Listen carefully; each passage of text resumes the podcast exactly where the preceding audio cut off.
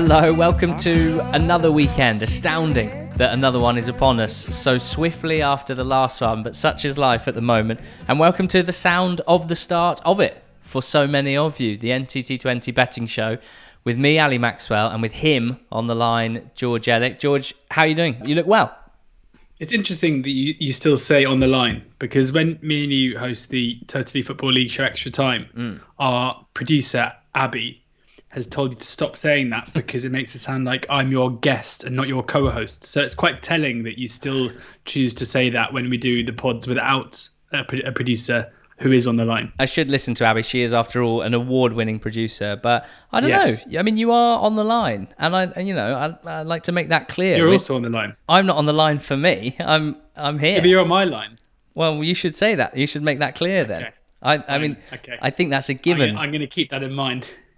I just think it's nice for the listeners to know when we're together and when we're just looking at each other on Skype. Like I'm right now, I'm watching you bite your fingernails, which some people have as a very negative character trait, but I know it's just how you like to wind yourself up before telling me about your bets for the weekend. Before we get into naps and next bests and long shots, um, basically at the forefront of my mind at the moment is the Sky Bet EFL rewards predictor because in the month of December, as you guys know, there's a thousand pounds up for grabs for those who come top of the leaderboard in each division every single game week. And the reason it's at the forefront of my mind, twofold. A, I'm absolutely horrendous at this, it turns out, and B, the time's ticking, the clock is ticking. Just a few more game weeks where this applies, where the competition is still going strong, George, and we've got to be better, don't we? Yeah, we we said that last week when we both got four. We said we've got to be better. We've got to do more. This midweek, we both got three. But, you know, we often talk on the betting show about variance, Ali, don't we? You know, variance. How often managers are sacked after a run of results, which is just a bit of bad luck game by game. And then the club pull the plug and then things turn for the better. So I'm calling it variance. I reckon the reason why we are not getting sevens, eights, nines, even tens every week is because they're coming. They're around the corner. So I'm not going to sack myself. I implore you not to sack yourself. We're recording this at 4:50 on Thursday. The research started. I was going to say the research starts now, but it started three hours ago when I started researching for this very podcast. So I would love it. I would love it if I win a thousand pounds on Saturday on the Sky Bet EFL predictor. And all you are asked to do is enter the win, draw, win predictions ahead of each round of fixtures. Twelve games um, in each division. The the top of the leaderboard will win one thousand pounds, courtesy of Skybet. Um, for each division in each December round of fixtures. That's selected fixtures from the 1st of December to the 29th of December.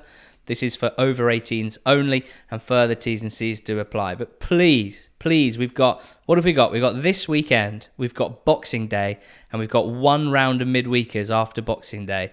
And surely, surely, surely, one of us somewhere can win this £1,000. So download the Skybet EFL Rewards Predictor app and play the predictor this weekend for your chance at winning a bag of sand. Please also remember that this podcast is for over 18s only. The subject is betting, and betting comes with significant risks, and you can learn all about those at begambleaware.org. Please do visit that website if you're not across the significant risks that come around gambling. We just ask that you guys never bet more than you can afford to lose.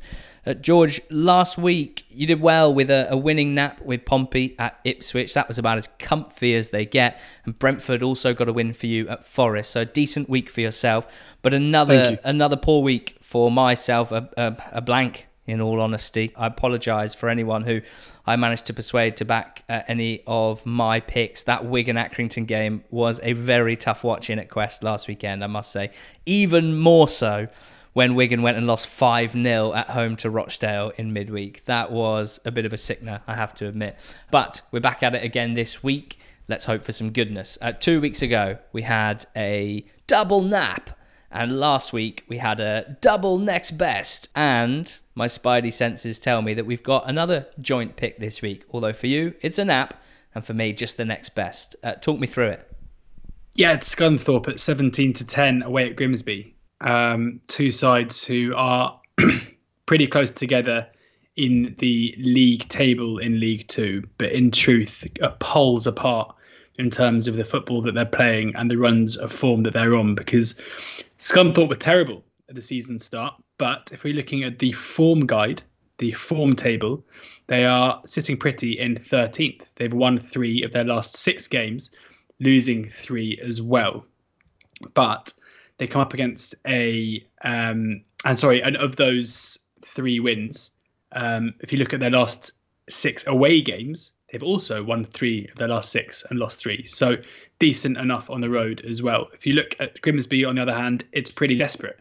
They have picked up four points from their last six games. And, you know, it, it's too simple just to say Grimsby are rubbish. They're going to lose this game because they have a manager in Ian Holloway who deserves an immense amount of our respect. And in the last hour or so, he's taken to social media to write a remarkable thread, um, which reads, you know, he, he's somebody who's brought into the football club. He, you know, he uprooted his his family to move there he invested himself into the club um, as a means of showing his his commitment because you know it was a fairly big move for somebody who's managed pretty recently in the championship and has and I would hazard a guess was probably making better money from his media career than he would be from taking a job at Grimsby Town in League Two. Off-field issues have plagued Grimsby in recent times. Um, the owner John Fenty is not the most popular man at the club. Um, you know, it's one of those classic ones where when they're not doing too well, he's very unpopular. When they're doing okay, it kind of seems to move to the side. There have been rumours of takeovers in the last couple of months that haven't come off. And if you read, I'm not going to read the whole thing because it's in classic Ollie style. It's kind of 12 tweets long. It's very emotional. Um, it reads to me like a bit of a distancing himself from the board and aligning himself closer to the fans. He says he's going to use social media much more to get his voice, his opinions across. He says that there's plenty of mud to sling, but he's not going to sling it. Um, and he's obviously looking for a reaction here. He said he's not going to walk away. He's completely committed to the cause of getting Grimsby back up the league. Now, I, I in no way would doubt Ian Holloway, Holloway's ability to do this. But rather than seeing this as a positive and a platform from which they're going to spring, I think this is just a snapshot into the mess that Grimsby Town are in at the moment. Um, things off the pitch and on the pitch are, are pretty disastrous. And they're coming up against a side in Scunthorpe who are pretty buoyed by their recent run of form, who in Neil Cox have weathered the storm that Grimsby are currently going through and have come out on the on the other side. Um, even kind of going in player by player. I mean, th- there are enough Grimsby, Grimsby players that I respect who, who, I think should be doing it at this level. Luke Waterfall was sent off late in their game against Southend, which is a massive loss for them. Because, because they released Ludvig Öhman a few weeks ago. So and Bilel Mohsni. And famously Bilel Mohsni. But it means that they're they're likely to start with Matty Pollock at centre back alongside Duncan Idehen. Uh, that is a 19 year old and an 18 year old next to each other, which is uh, probably not ideal. And and we have Abo Eisa, who is in rampant form at the moment. He's somebody who I think when he's good can be very good at this level. Um, it's just it, it, you know I, I don't agree with the prices suggesting that the Grimsby are the um, are the better are the more likely team to win this game. And I'm not going to join a bet as I often sometimes do because I just think there's every chance if you know Grimsby could really down tools here. Um, I'd rather boost my coffers with the prospect. I mean, I'd even look into backing minus one probably as well. Um, I hope brighter days and happier days are around the corner for Ian Holloway and Grimsby. Um, and I think the move, you know, what he's done today might be the catalyst for that. Um, but in terms of the prices on Saturday, I'd have to see some evidence of improvement on the pitch before getting involved. Yeah, it's quite the state of affairs off the pitch and the way that it has kicked off even more so than previously in the last week or so. It's it's worth getting yourself across that. This betting show is not the time for that.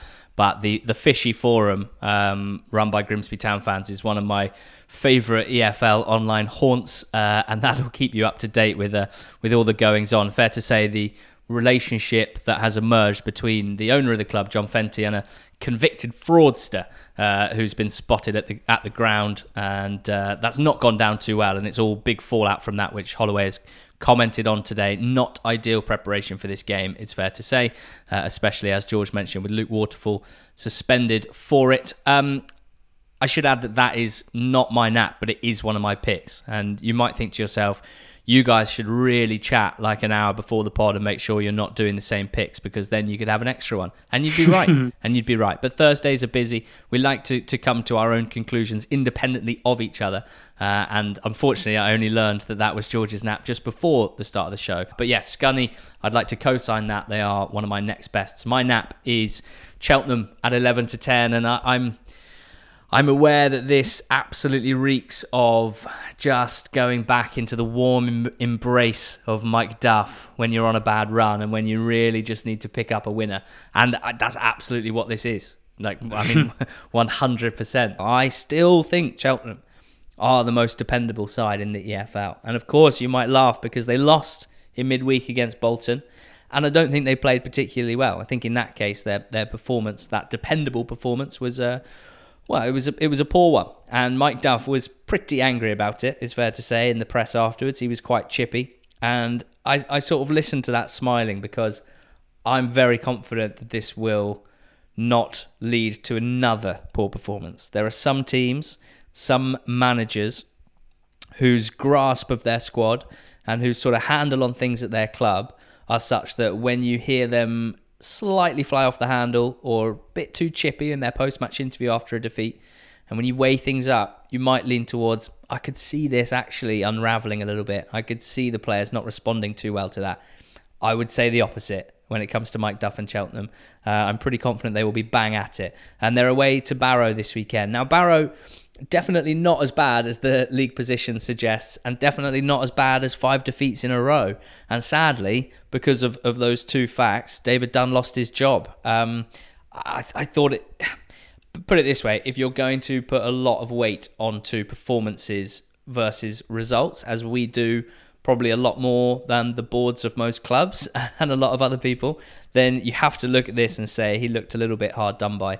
Um, they've been massively undermined just by big individual errors, and you could say that the system that Dunn had in place was such that he was he was putting you know players who, who weren't suited to it at risk of making big errors and, and ultimately that's what's cost him and that's sort of the biggest criticism I can give of him but I think it's hard to expect a ton from Barrow this season and, and I think if you look at individual games and if you spoke to the opposition they've played against, I don't think any of them necessarily have felt like they've come up against a team that's relegation fodder as their form suggests. So with that, I mean, that's both a negative and a positive for this bet. I don't think that the caretaker manager is going to get a huge boost in performance from this Barrow side. I don't think it's a case of the players being absolutely buzzing that Dunn has left because he'd lost the dressing room or anything. I just think they're pretty stretched. They are probably doing their best, and things haven't really fallen for them. They don't seem to be able to get through 60 minutes without a glaring error, let alone 90 minutes. And look, this is not the team that you want to come up against. We've said it before. You have to be on your A game in order to to leave a game against Cheltenham with anything other than three points. Um, they've won 10 of their 18 games this season, Cheltenham, including five of their eight away games. So the fact of it being at Barrow, I'm not too concerned about.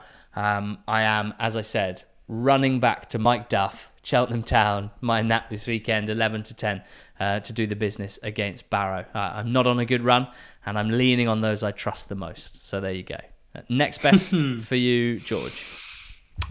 Coventry draw no bet at Hillsborough Ooh, at eleven to ten. I knew it's another this. One where... I now. Do you know what happens when I when I take a first glance at the prices for the betting show? More often than a scenario where I go, oh yeah, I fancy a bit of that. More often than that, I think to myself, I bet you George loves that, and this was one of them. T- tell you would be quite a good tactic.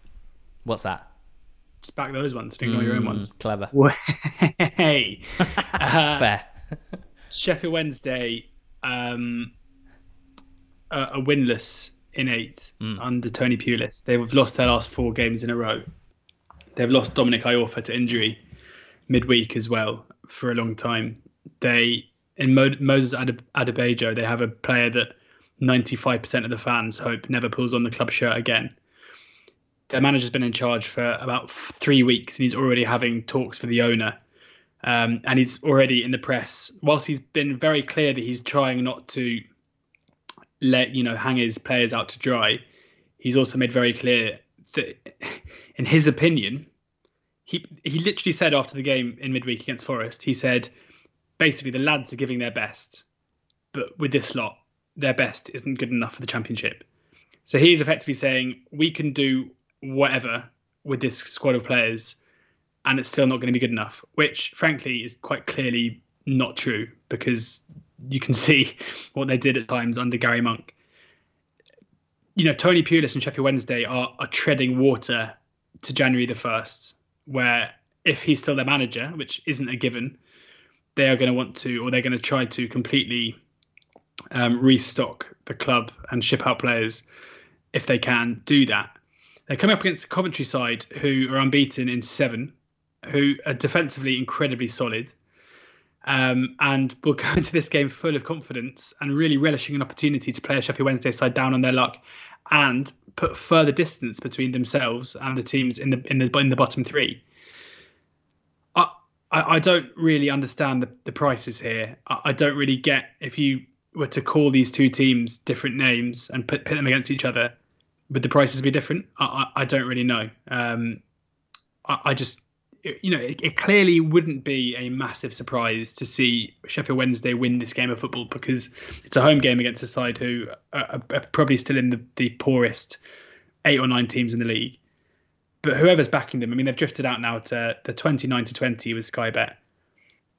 I just don't understand how you could have any faith in that in that kind of a price. Um, and so the, the, most effective way I think of laying it is just to back Coventry. Do you want to bet? Okay, I'm up for it. Um, my next best is Charlton. They're six to five to beat Swindon this weekend, and I'm having a little bit of that because two reasons, as always. You need two reasons, I think, for one of these. Um, uh, I mean, Charlton, what a sort of slightly confusing season they've had so far. I mean, the fact is they are very much towards the top end of the table.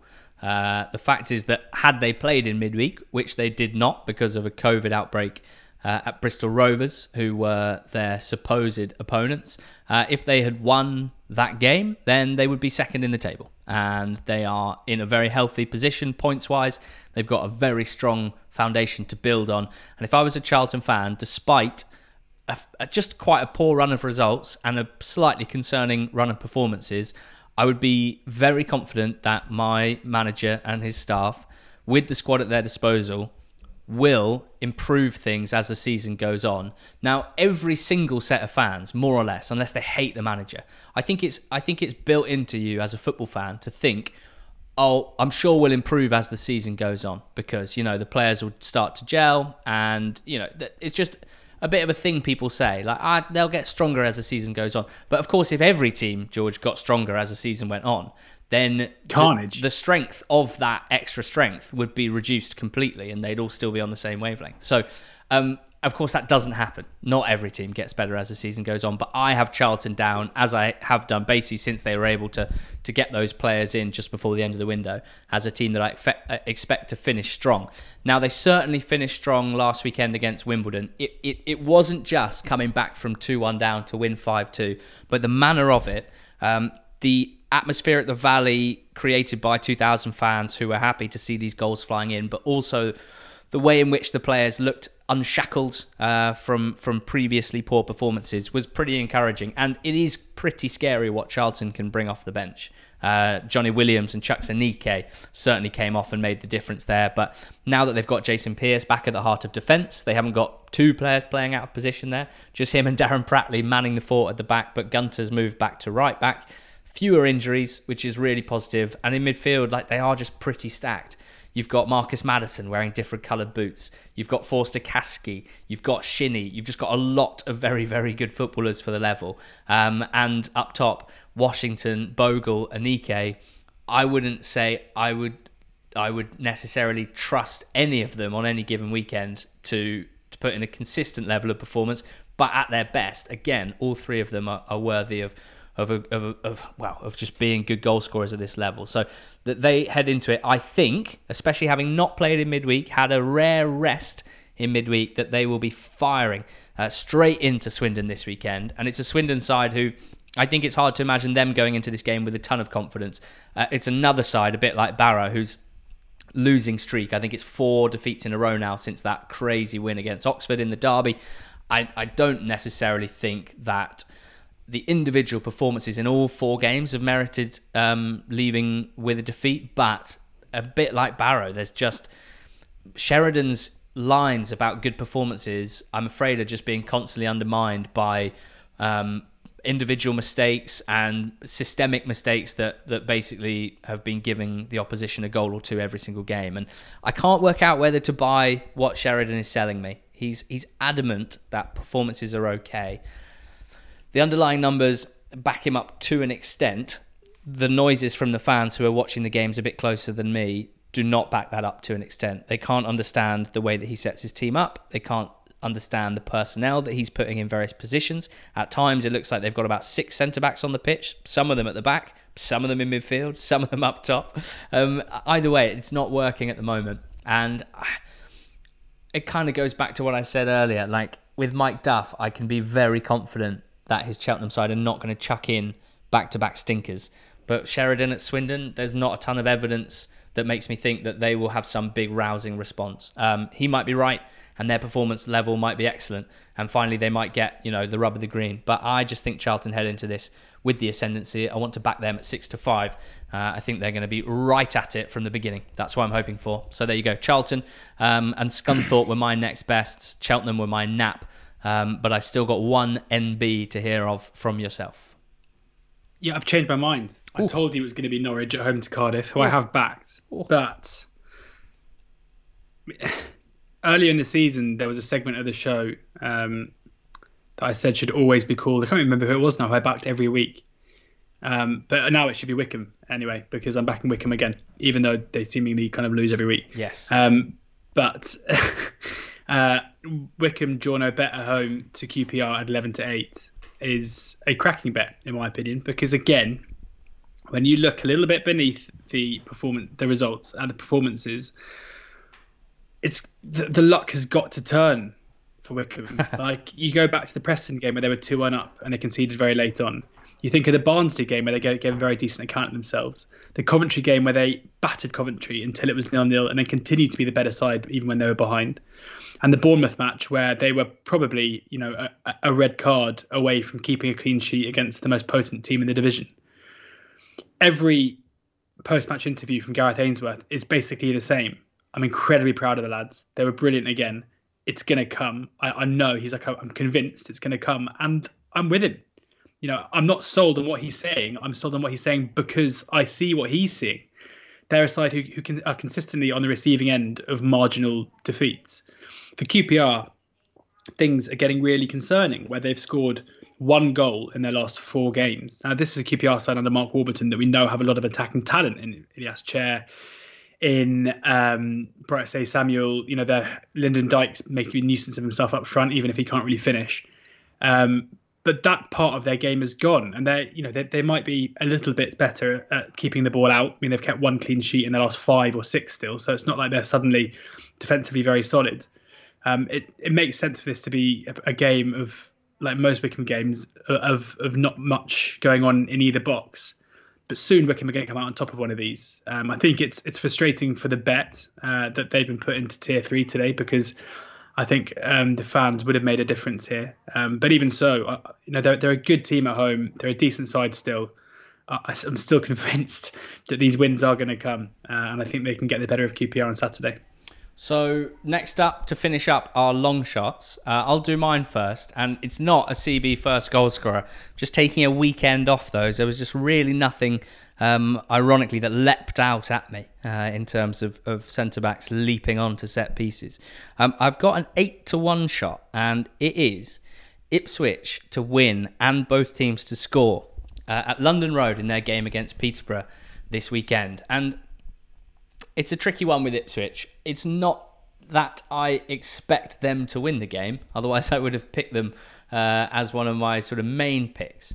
It's that I don't think they are quite as unlikely to win it as the bookmakers seem to think. I mean, you can get four to one on them to win this game uh, against Peterborough. And I mean, firstly, it's because Posh's performance levels haven't been that impressive. Um, they drew with MK Dons in the week. Uh, on the weekend, they got a very easy, comfortable win over Rochdale didn't necessarily make me rate Posh any higher because the defending from from Rochdale was pretty horrendous. Um, they played Pompey a few weeks ago and were easily the inferior side, just as Ipswich played Pompey last weekend and were easily the inferior side. I mean, a huge part of this price just has to be um, the sort of general vibe and narrative around things at the moment, where you know Posh were top of the league. They dropped they dropped a few points in a few games and they dropped off the top of the league, but they're third. And in general, I think the fan base is pretty happy with that. It's more or less in line with their expectations, and they're not getting too concerned.